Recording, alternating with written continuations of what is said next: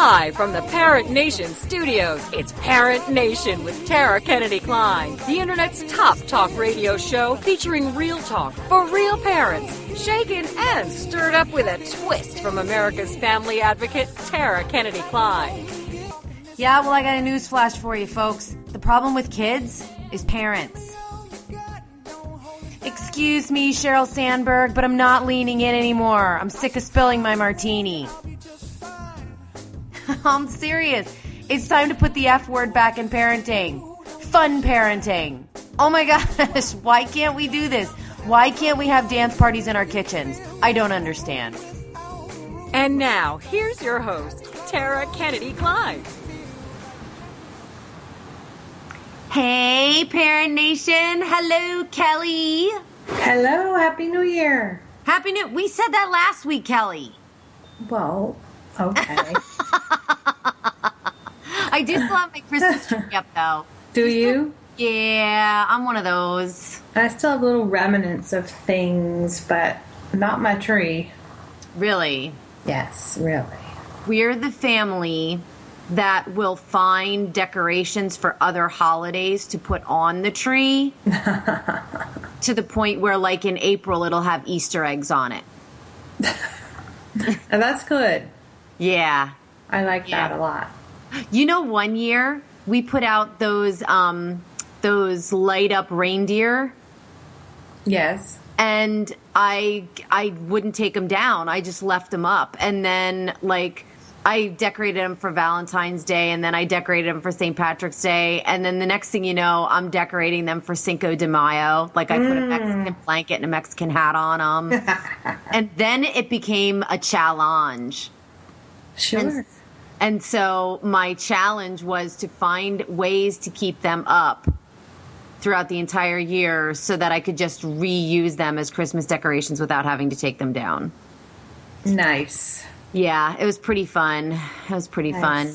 Yeah. Well, I have to tell you that my neighbor has a statue of a horse, and I believe it's made out of a like a bronze metal. Mm-hmm. And right now, it has a headband with um, spiral springs and hearts on top of it for Valentine's Day. See, that's adorbs. I'll have to take a picture and post it. See, I love that. I would she- love. I she does for- that for every holiday. Does she? So mm-hmm. she's a little wackadoodle like me. A little. A little bit, you know. We keep our we keep our lights up on our trees outside all year long. And mm-hmm. Chris just makes sure that they're in lots of different colors. They're not just red and green and white because that way like we have pink and red and blue and purple and you know all that. So that way we can put our lights on on our trees all year round. And it's all good. I can't see how that's any different than people who decorate palm trees. That's true. You know, That is true. we're just a little bit strange. I'd love to hear from Parent Nation and find out what their strange thing is. Oh yeah. Like, what's your thing that you get away with? You know, I think that's funny stuff. I love that people do weird things. I want to start sharing weird things. Ah. funny, funny, weird things. Too much drama. You know what, though? This hits me every election period. The drama. It starts to get to me. You know what I mean?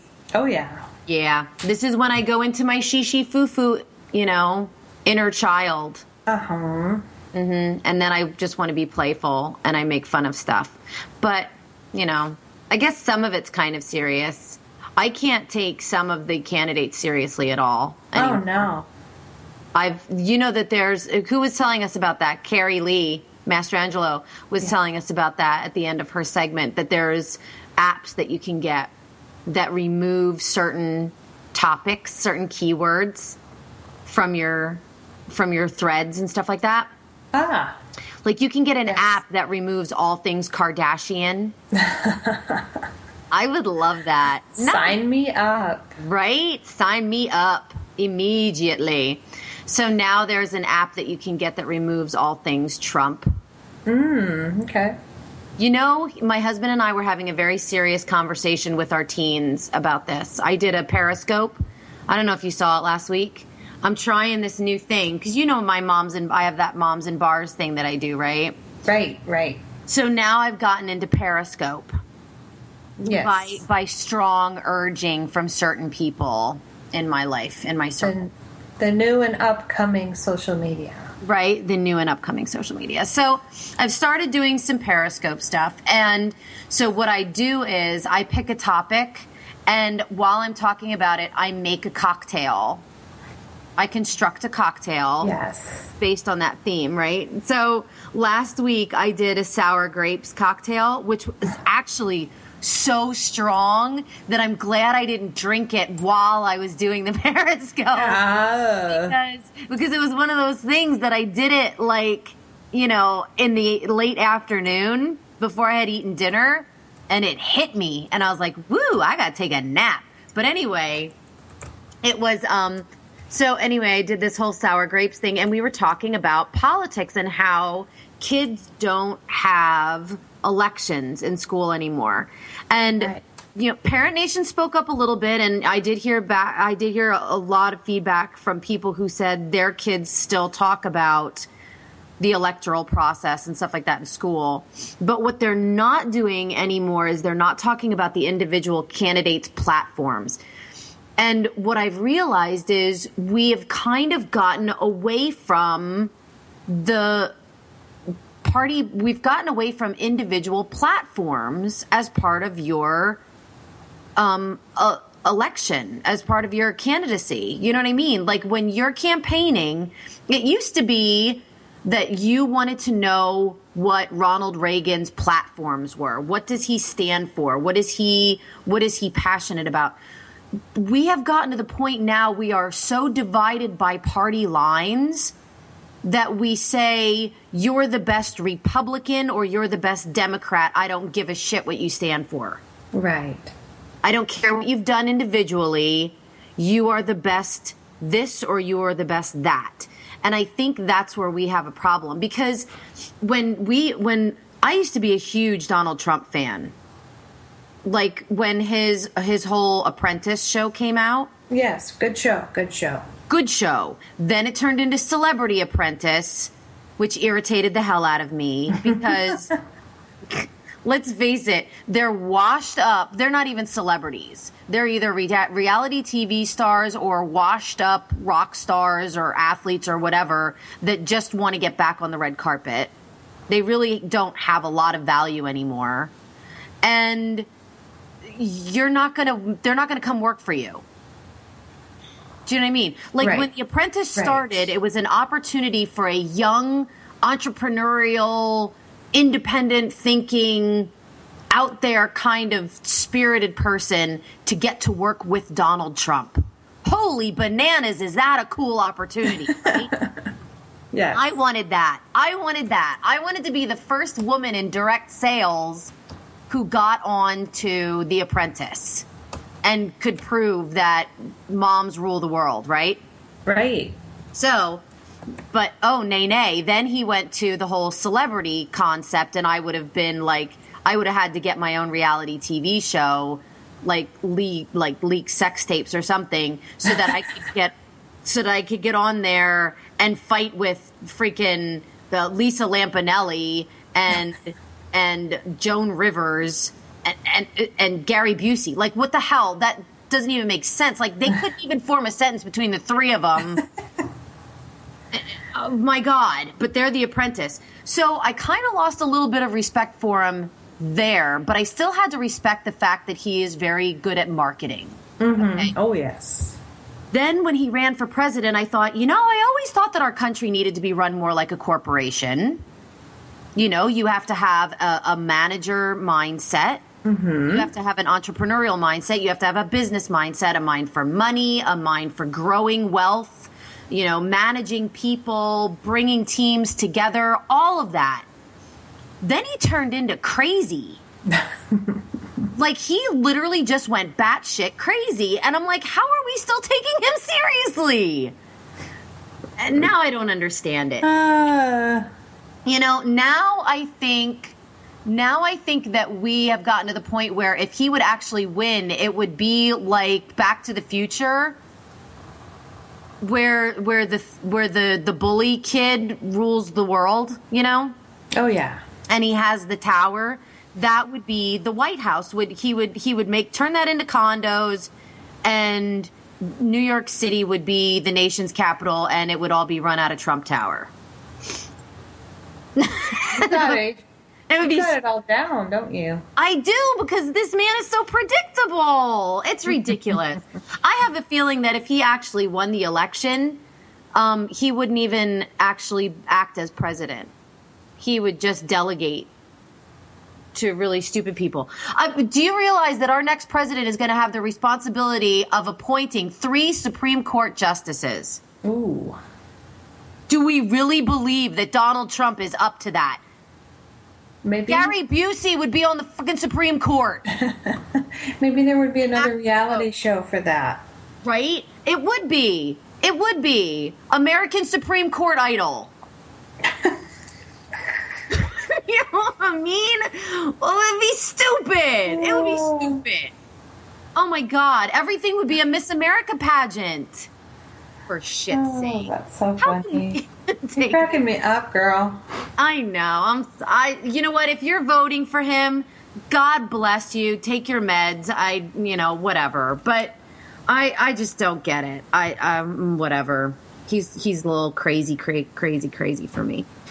So anyhow, look. Oh, let's talk about something funny. Did you? Yeah.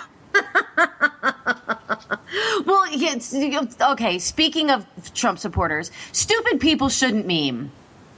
Hmm. This this is my theme for 2016. Stupid people shouldn't meme. Did you see? Okay, so we all know that somebody's going to be a bazillionaire very soon, Yes.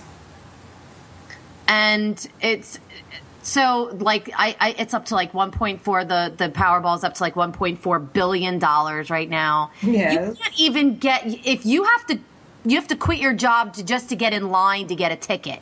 I know.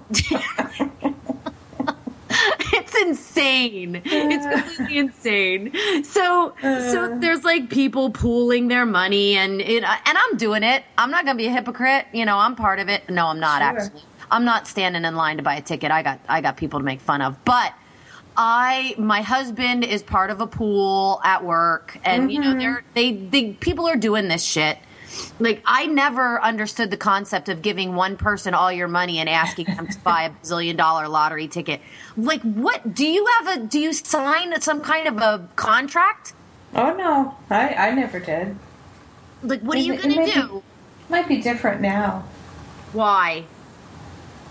Well, if I was in it, I would probably pen something up and I have everybody sign it. Hells to the yeah, right? Like there would be some kind of a napkin contract or something stating that I gave this person my money to buy these lottery tickets on this date at this location, and I want a photocopy of every one of those tickets in my possession. Because here's the thing. So, like, we did it last week, last Saturday, and the group of them collectively won $7. I'm like, I want my 27 cents, bitches. But you know what it is, Tara? It's the fun. It's it's the being in the moment. It's the it's the the hope and the the fun. What would we do? It gets people thinking. It's their imagination going for those three or four days, and I think it's fun. It is fun. It's super fun because I know what I would do with approximately $500,000. After that, psh, it's anybody's guess. Who knows? Sure. Who knows? But I think the first thing that you should do is hire a good financial advisor Oh yeah. and a bodyguard. Did you see the thing going around that if some someone won it and gave every person in the United States and split it, everybody'd get four point some mil. I know. That's why I said stupid people shouldn't meme. It's like I Oh, can't. Oh, that's the one you saw. Yeah, I can't math today. I have the dumb. It's like Okay. it's for for those of you who don't get it. There's a meme going around the, yesterday they've squashed it, but they said so if the person who wins 1.4 billion dollars would give every person 300 million people um, the uh, a portion of it, all of us would get 4.3 million dollars. No ass hat. it's four dollars and thirty three cents. We'd all get a, a venti latte at Starbucks and not even get change. Like that's not even including the tip. Right. Can you imagine the lines at Starbucks? Come on, everybody. Mm-hmm. That is that is sweet math right there. Uh, it, uh, it's just so funny. And the thing that's really funny is the people that have to stop for like 30 seconds and really, really think about it. yeah. Where's my calculator? I gotta get my calculator. You can't even put that many numbers in your calculator. Like, how many zeros go in a billion, genius? You haven't even figured that out yet. So silly. But then I read an article this morning about how much we've spent so far on our war with Iraq. Ooh. And it's like eight eight point seven billion dollars. And I'm like, holy shit, like somebody's gonna win one sixth of that in one fell swoop. That's craziness. Craziness. Craziness. I do think that we need to do a national lottery. I think we need to do a national lottery. And you know how, like in Pennsylvania, our lottery benefits older Pennsylvanians?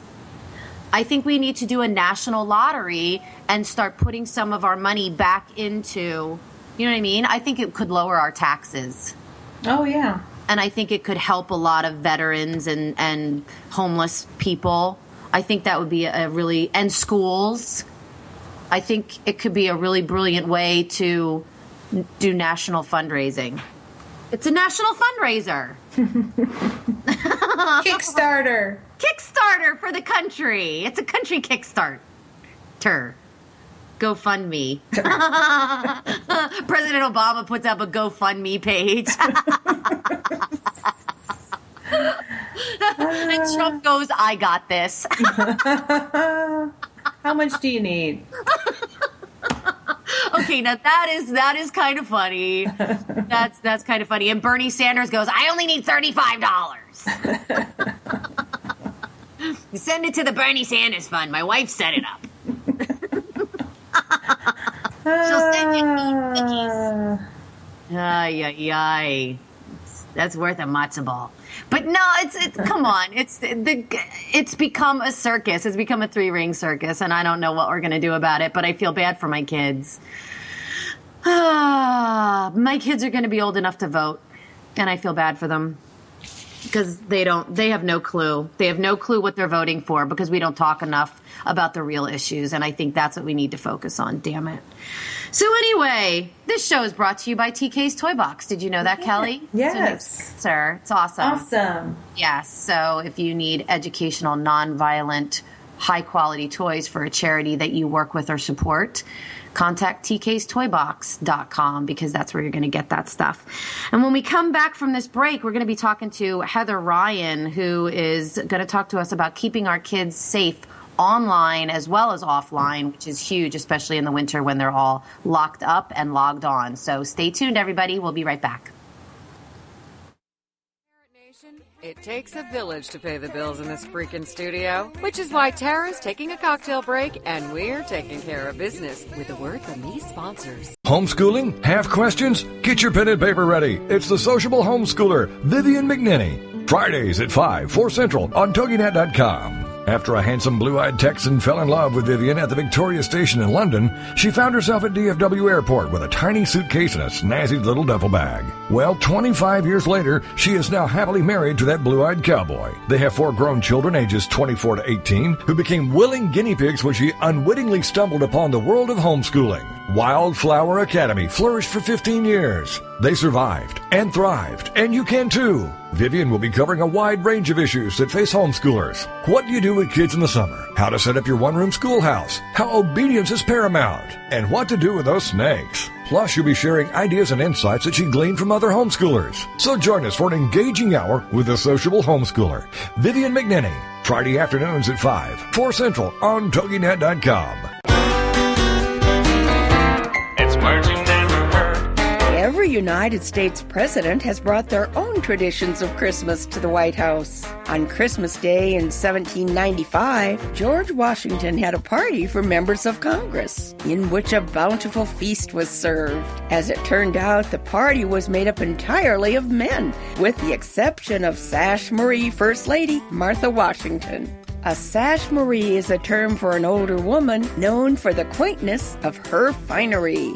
President Andrew Jackson's Christmas party, held in 1834, included whiffling, a grand dinner, and ended with a hinge pinching indoor snowball fight, which utilized specially made cotton balls. Whiffling is a dance where couples move from side to side. It's marching neighborhood. I'm Carolyn Davidson, and you can have fun challenging your words you never heard vocabulary with my free app, Too Funny for Word. Welcome back to Parent Nation with Tara Kennedy Klein, the internet's top talk radio show featuring real talk for real parents. Clean my house. it's time to clean their house. You know what it means if my house is clean? I have big closets and a broken computer. Shaken and stirred up with a twist from America's family advocate, Tara Kennedy Klein. And now, back to the show. Hey, Parent Nation, welcome back to the show. I am super excited about our first guest today because um, not only because she's super brilliant and has started an amazing organization, but because the timing of this interview couldn't be more perfect with things that are we're seeing in the news around kids and being attacked and cyberbullied and you know quite honestly the the 18 year old girl who was just raped by five boys in a playground with her dad um, and the conversations that are happening around that that absolutely have parent nation all of us paralyzed with fear um, of what how do we keep our kids safe so, um, our guest today is Heather Ryan, and she, for 14 years, she was a special agent with the NCIS. Um, so she's investigated child abuse, sexual assault, all of that, you know, homicide. And after spending years catching bad guys um, and missing time with her kids, she knew that she had to change. So she turned in all that stuff and she started an organization called Safe in the City, where she teaches women and girls safety workshops and self defense classes. But she also formed with a friend, Janelle Patterson, the Get Safe Academy. And they're teaching parents how to keep their kids safe physically, in, in the public and online. So I am so thrilled that you're here today, Heather. I can't even can't even tell you how perfect this this timing is. Oh, so, good. I'm so happy to be here. Thanks for having me. Absolutely, absolutely. So. Um, we know that that you were in the NCIS, which, my gosh, I got to tell you, that's so sexy. But um, it's not like a TV show. Not as cool. I it's not. It's not. I know. I have to break it to people all the time. I didn't work with Mark Harmon.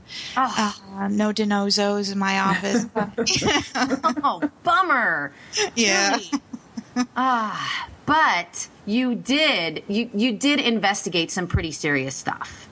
I did. Like, yeah. So you know that the fear that we have is do, would you say that it's exaggerated for real life you know for what we're really experiencing today no, actually, I wouldn't. Now, of course, I am a little bit warped because after you do that for 14 years, you think everyone's a predator, right? exactly. But, and certainly I think the media twists things um, to get the attention that they want at times. But the reality is, uh, especially online, it's a really dangerous place right now. And if you have parents who aren't informed and don't know where their kids are hanging out online, it can be a really dangerous place. I don't think that's an exaggeration at all.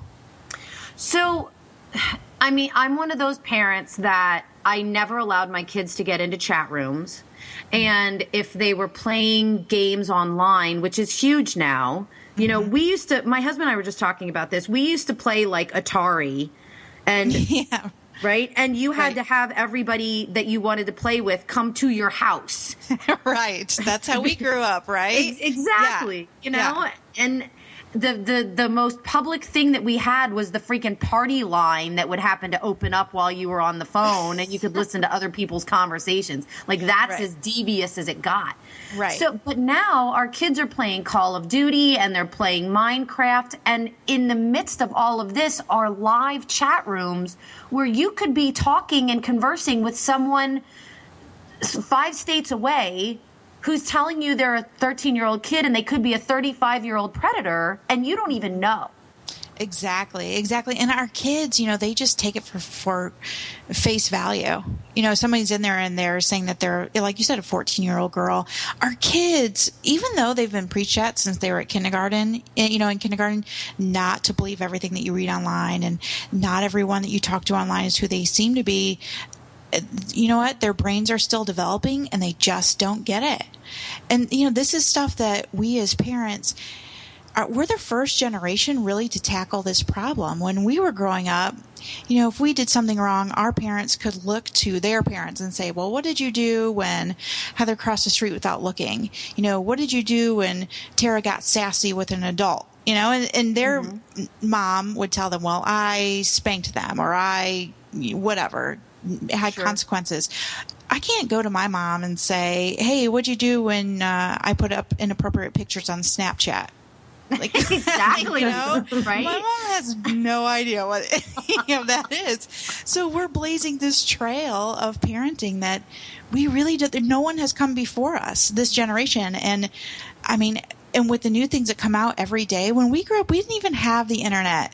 You know, we have such a steep learning curve, and that's why I'm excited to you know, take everything that I learned as an investigator for 14 years. And then I met this amazing woman who has this great company who's a social media expert, and we're kind of coming together to teach parents everything that we need to know. We need to know how to keep our kids safe physically and while they're online. Both of them are so important together. So I, I feel really excited to uh, start this adventure. It's pretty cool cuz when you how did you how did you decide to do something like this because I know that knowing social media, I certainly couldn't make a living out of it. Yeah. So it's overwhelming. So I, you know, the thing is, I started teaching these workshops, right? So um, after I left NCIS, I started Safe in the City, and I was overwhelmed by how many requests I was getting to come give these workshops, these self defense classes, and they were all over the country. And you know, the reason I left NCIS was to hang out with my kiddos a little bit more. You know, um, criminals are very rude, so I wasn't home very often. you know, you get called in at 2 a.m. and things like that. So I wanted to make a change, but eh, I wanted to teach all these people everything that I learned. You know, I've been inside these bad guys' minds. I they told me how they pick their victims. Now I want to spread that message and let people know. But the reality was, when I would go to these workshops, there's a lot of questions about social media and um, what are the kids on nowadays, and tell me everything you need to know about it. And listen, I know a lot about physical stuff and how to stay safe, and I can teach you how to respond if someone grabs you, but I didn't know a whole lot about social media. So, fortunately, I was introduced to um, Janelle Patterson, who's the CEO of a, a social media application called Frenity, and we started talking about how passionate both of us were about this and who do we learn from? And there's a million things online and there's so much noise online. Um, it was hard to find just one place that had all the information just that regular parents need to know. I don't need for example regular parents don't need to know ninja moves right? When i teach self-defense courses you don't need to know how it to be a martial cool arts though. I mean, if that's your thing, I say you go, girl. but, but most of us, you know, we just need to know how to stay safe. And same with social media. I mean, you could go and find out everything you need to know about Snap- Snapchat, and three hours later, you'll be down the internet, you know, rabbit hole, and mm. still feel like you don't really understand it. So, she started teaching me what I needed to know about social media and really the basics and what I can teach these parents. And then I swear it's like a light bulb. I mean, we make a really good team and she's really cool. So we like to hang out, you know? That's awesome. Um, that's really cool. Yeah. So, uh, we decided to partner up and we, we took everything she knows, everything I know and put it into one nice package with a bow on it. And I've just been so pleased and so overwhelmed by the response that we've gotten. It really, it just makes you feel good, you know, to be passing on information that that people really need to know. And these social media apps, oh my gosh, they're ever changing. Um, you know, one day there's this one's popular, the next one's not. But, you know, moms, especially, we know Facebook pretty much, but that's not where our teenage kids are hanging out. No. Uh, yeah. So that's how that started. It's really exciting. And you know, the thing that kills me is if you don't know, if your kid says Tinder and you don't know what they're talking about, then you have no business letting your kid online. Exactly. Exactly. That's one of our huge. This is what we teach parents all the time. If your kid is on something, you need to be on it. You must, because I think it's so easy to bury our heads in the sand and be like, ah, too overwhelming, too much noise. Not acceptable. You need to know it. You need to know what your, you know, what are your kids on? You know, we've got Kik, Vine, WhatsApp, uh, Ask FM, all this stuff. And when I started talking to these moms about it, they were completely oblivious. So what we're doing is, you know, here's the Reader's Digest version of what you need to know. And it's it's really I have found it's been very helpful. I've also found I've been shocked at how little parents do know. You know, Yeah. I, I, am Yeah. I'm sh- and again, maybe it's because I am hyper paranoid and and I, I know I know what can happen to these kids. I've sat in the room with kids after they've been victimized, and you know, I- sure as hell am not going to let that happen to my kids. So you know, so you do everything you can. At least to prevent it, and that way you know that you've taken control of the situation. So, um, yeah, there certainly is a lot, a lot to learn. I I have a, a belief system around online bullying. Yes. Like like I believe if your child is being bullied online, you hear it all the time. You know, it's so pervasive. It used to be that you would just get bullied at school and then you could come home to your safe haven and nobody would bully you at home. Yeah. And parents are like, it's not like that anymore. So here's my theory. If you shut the shit off, mhm. then it won't get to them. Right. And I think in a perfect world, that's how it would work. So my So kids what's aren't stopping teenagers. us from doing it? so I think what's stopping us from doing it is because it's hard. Uh, really, I think that that's. I, I think that it takes that extra step. And listen, we're busy. We're working moms. We're working dads. Things get out of control. You you're busy doing dinner, and who's got sports activities, and who's got this, and who's got that. And in the meantime, someone's in their room messing around on Kik. But you didn't know it because we all get busy and that's normal, you know, we're parents. So I think we just need to be a little more plugged in. You know, and cyberbullying nowadays takes so many different forms. So on each social media application, there are different ways that these kids are bullying each other that might not be as straightforward as what we think because we never went through it, you know? So we think, I think so often that we think the cyberbully is going to get right on Twitter and say, I hate Joe Smith because he smells. That's not what these kids are doing. They've gotten much smarter than we are. So they'll put things out and say things like, I hate her. They're not naming anyone. They can't get in trouble for it, but they know who they're talking about, and their social network of friends know who they're talking about, and certainly the child that they're bullying knows who they're talking about. And so then they'll start having these dialogues on social media not naming anyone specifically, but that kid who's being bullied knows exactly who they're talking about. And so I think as parents, the key really is to be plugged in, to not let life kind of get you so busy that you forget that when your kid's looking down at their phone all the time, they're texting, uh, or you think that they're texting, or you think that they're just updating their Facebook status, you really need to get in the weeds with them and talk about too. Have a dialogue about it. It's not just all about give me your phone, I'm going to delete all your apps. It's have open communication and dialogue, and that's a hard thing to do sometimes. So, Sure, yeah. especially when we're so worried about their privacy. right, right. It's like I mean, sometimes you've just got to put that away. If Uh, you yeah. thought your kid was doing drugs, would you not go through their room? Right. Exact. Well, yeah, exactly. I, I would.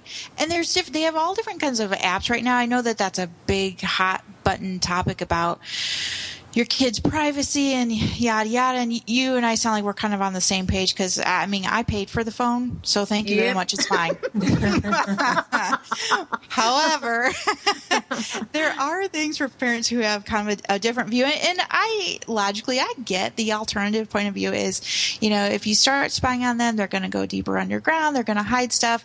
The I'm kind of twofold on that. The great thing is uh, we know about the apps. They have hidden apps on the on your phone, so we teach parents about those hidden apps too, what to look for. Um, but they also have things like there's a, a program now called Pocket Guardian, and it, you can install it on the phone, and it doesn't spy on the child's phone, but it has this really cool algorithm. It was created by these really smarty pants um, guys, and it will find it's not only a keyword search, but it will look for algorithms. Like you can say, "I hate the snow," but that's something different than saying, "I hate uh, Bill." Right? Right. So this really cool application can tell the difference. And what it does is then it notifies you via text message or email or whatever you choose, you know, to let you know, hey, you might want to take a look. It's a cool alternative. Uh, it's I like for it. Parents who, yeah, for parents who go down that route, that's one thing. For me, I'm going to snatch it, Do, because that's because it's mine, and as long as I pay for something, then it's mine. Absolutely. like my my kids of can't my kids can't have a password on their phones that I don't know. I like it. I like it. Uh, uh, Absolutely not. It's necessary and and i and i know that that's touchy for people and that probably sparks some discussion but that's how i feel I get the other people too, but if you're going to go the other route, then I say be sure that just because you don't want to take their phone and go through it, you still have that responsibility to know what's going on, right? So maybe you put in a pocket guardian or maybe you have a way that you check in with them every day. I don't know, but you can't bury your head in the sand. That's a recipe for disaster. I say we give each other our cell phones at the dinner table and read each other's posts. I think that's awesome. And you know, the other, you bring up a really good point here. Like, what are we modeling? You know, are, are you putting out stuff on Facebook that you wouldn't want a future employer or your grandma to see? So, you know, it's like everything else. You know, you- mean mean kids are sometimes made by mean moms, right? So, you know, uh, you want them to have good behavior on social media, then you have good behavior on social media. You don't check into stores when you get there because you'll get a 20% off discount. You know, we tell our kids not to check into places and you don't do it. Um, I mean, you know, it's something to keep in mind. It's really modeling your behavior on social media is really no different than modeling your behavior in everyday life as I see it. Absolutely. And you have an offer for Parent Nation if they text Parent Nation, the term Parent Nation, to 44222, you're going to send them a free copy of your ebook, Keeping Kids Safe, correct? I am, yeah. I love that. Thank you Yeah. so much. I'm so glad that you were on here, Heather. It was Oh, super thank you. Important. Thanks And for having me, Tara. Absolutely. And everything you do is super important. So I want everybody to check out your websites and everything that you do. And when we come back, we're going to be talking to Britt, Britt Reints about getting rid of your shoulds. With more parenting with a twist.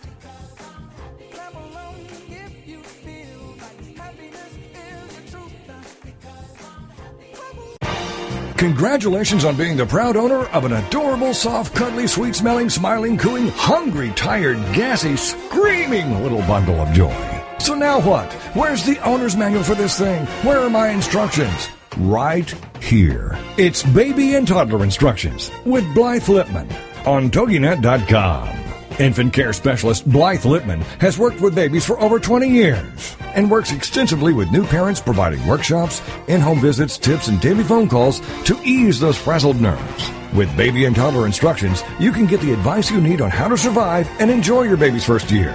For more information on Blythe and how she can help you, go to babyinstructions.com. From 32 ways to stop a baby from crying to 14 ways to get a baby to eat and so much more. It's Baby and Toddler Instructions with Blythe Lipman on TogiNet.com. It's words you never heard. How would you like to put a little razzle dazzle and bling into your summer vacation? A woman from Colorado found the Crater of Diamonds State Park on an Arkansas highway map and decided to check it out. In the Crater of Diamonds State Park, visitors can dig for diamonds and other precious stones and are allowed to keep whatever they find. Bobbie Oskarson was doing just that in a muddy area known as the Pig Pen when she was gobsmacked to find a glistening white diamond, half the size of a quarter. Shaped like an icicle, the 8.5 carat gem was enough to make any Flappadosha proud. Finding a diamond is any macabra's dream. Those are people who come up with elaborate schemes for making or finding money. It's heard. I'm Carolyn Davidson, and Words You Never Heard has been brought to you by the Bariatric Surgery Center of Dallas. Welcome back to Parent Nation with Tara Kennedy Kline, the internet's top talk radio show featuring real talk for real parents. Clean my house. it's time to clean their house. You know what it means if my house is clean? I have big closets and a broken computer. Shaken and stirred up with a twist from America's family advocate, Tara Kennedy Kline. And now, back to the show. Hey, everybody, welcome back to the show. I do want to make sure that, because I don't know if everybody heard that, um, that uh, Heather Ryan is offering her free ebook to all of you if you text Parent Nation to 44222.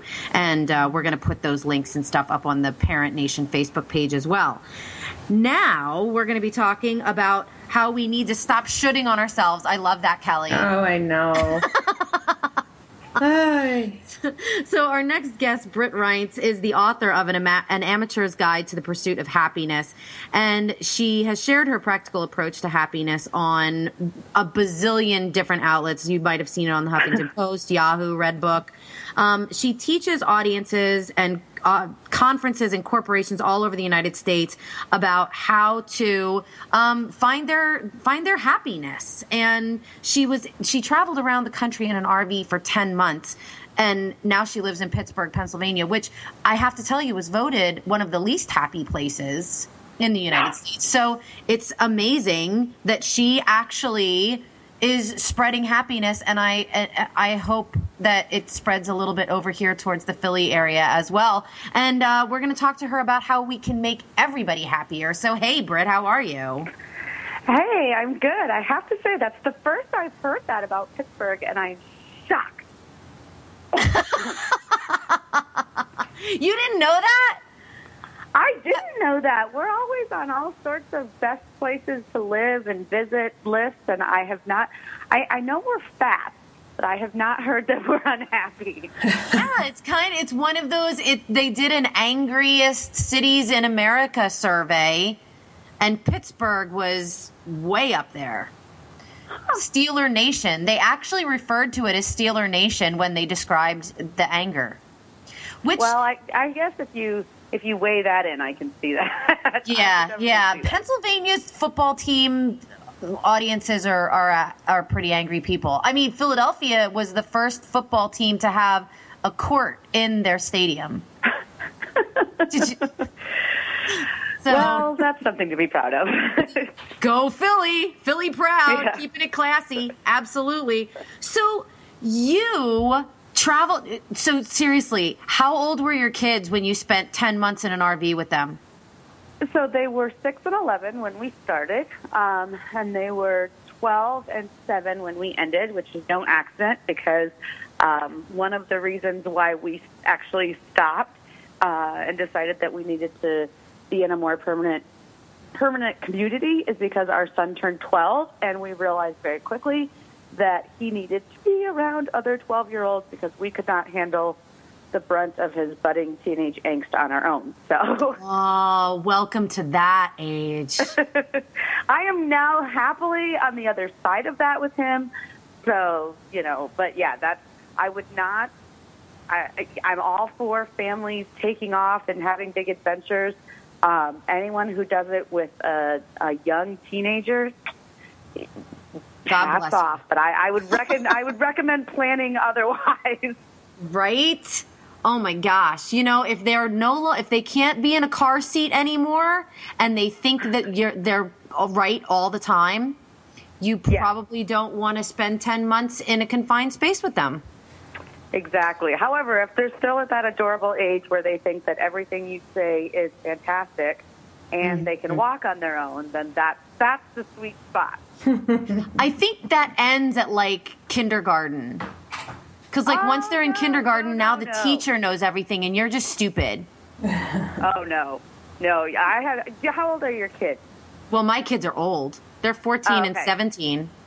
Oh, see, I'm very acutely aware of because my daughter is five years younger than my son, and she's just now starting that that thing again. And I remember her being about six, seven, eight years old and saying, "Oh, mom, I will always love you. I will Oh, never, yeah. ever, ever be like that."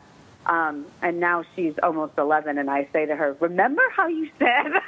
Exactly. Exactly. I tell my sons all the time, you used to say you were going to marry me, so shut it. yep, yep, yep. I remember that. Yeah, not anymore. Not no more. No, I make them cook for me.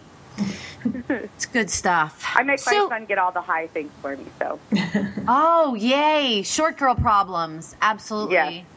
Yeah. I call them stretch. They like that. Hey, stretch, get over here. I'm bigger than mom. That's right, but I can still take you, so watch it. That's how it goes in my house. And then we hug it out. So you talk about how the things that we can do. First of all, I love the phrase stop shooting on yourself. I do too, and I have to tell you that I cannot take credit for that. Um, a friend of mine, actually from Pittsburgh, the woman who convinced us to come visit Pittsburgh, her mom used to always say that, um, and she, you know, would would say it to me when I would say, "Oh, well, I should," or you know, "Oh, you should." She would say, "Don't don't should on me," um, and I I always thought that was funny, and I, uh, it's funny because I started saying that in my talks, and and I actually wrote a chapter on it, I think, in my book. And you know, people will say to me, "Oh gosh, that's so funny you came up with that." I'm like, well, I have to give credit where credit is due. Um, yeah, it was a, a friend of mine here, and it it really just stuck with me, and it it makes you realize how often we say, "Well, I should." Uh, it's now my friends and family. They'll say, I tell my husband all the time, "Don't you shit on me." Right. And my friends, if they say the S word in front of me, they'll say, I know, I know, I know, I know. the S word. I like it. Yeah. That's pretty awesome. My kids will be like, cool, it switched.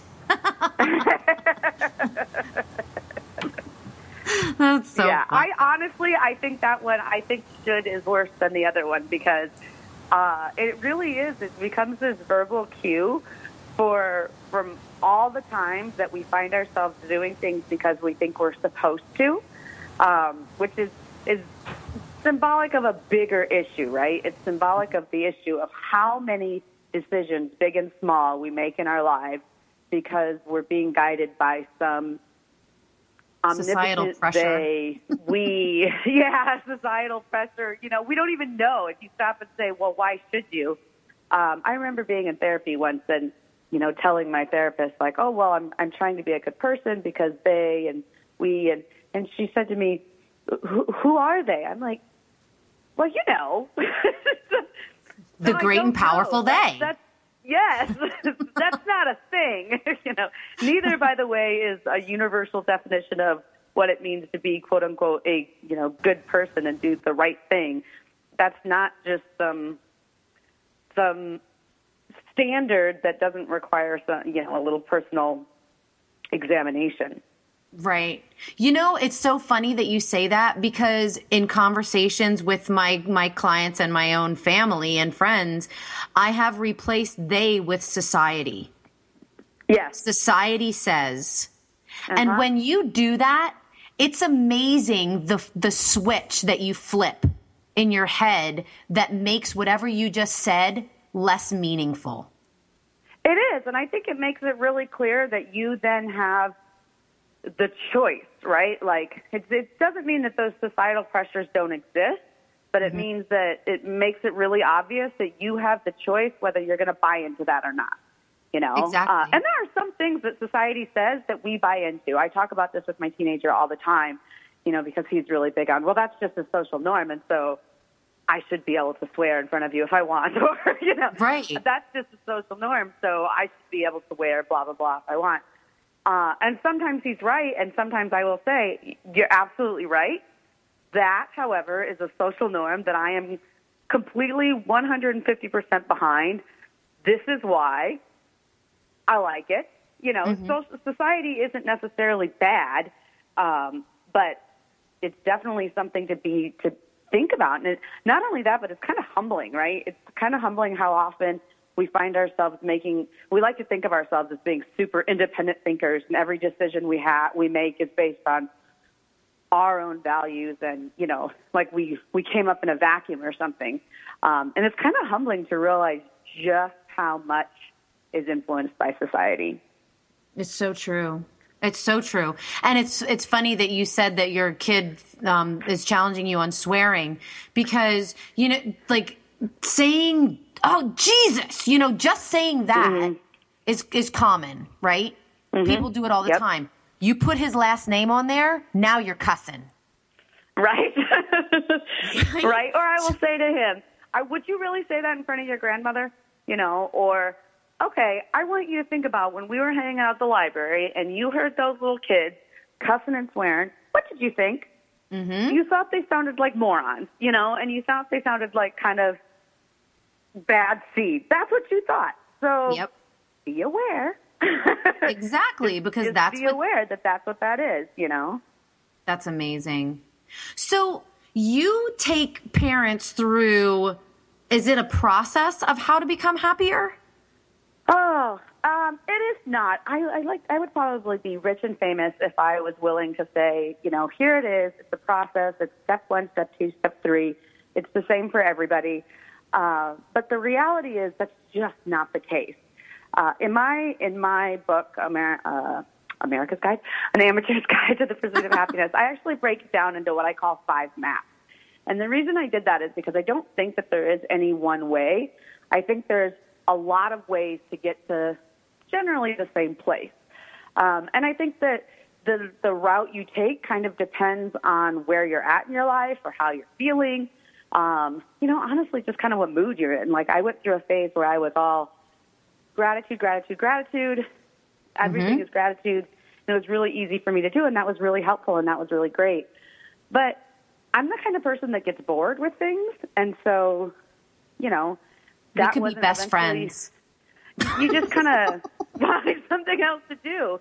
There was also a time in my life where there was a lot of upheaval and things beyond my control, and so acceptance was far and away the most powerful thing I did to make myself happier. Um, so no, there isn't there isn't one process. There are a lot of different tools that you can use. Um, I think that first and foremost, it does come down to personal responsibility. So I think once you make that paradigm shift and go, okay, this is my job. I'm responsible for making myself happy. It's not my job to make anybody else happy, and it's no one else's job to make me happy. Once you can have that paradigm shift, then it's just a matter of, all right, what are which tool is best makes sense for me to use right now. Hmm. And it's ongoing. I mean, there is no happiness is not some despite my lovely math metaphor, it's not some magical place you arrive at. It's a decision you make every day, a thousand times a day. You know? It's so true. Um, and like I said, I'd probably be super rich and famous if I said, no, it's just five steps, but that's just crap. That's just not reality. And the thing that's so funny is the reason I said you and I could be best friends is because I went through a very, very similar process. Like I mm-hmm. was in a in a state of severe depression and then I went through this this transformational process where it was like you all about gratitude. Everything was gratitude gratitude you know keep the journals and make the mm-hmm. dream boards and you know be thankful for everything 15 times a day and all of mm-hmm. that stuff. And then I became this person that people look to.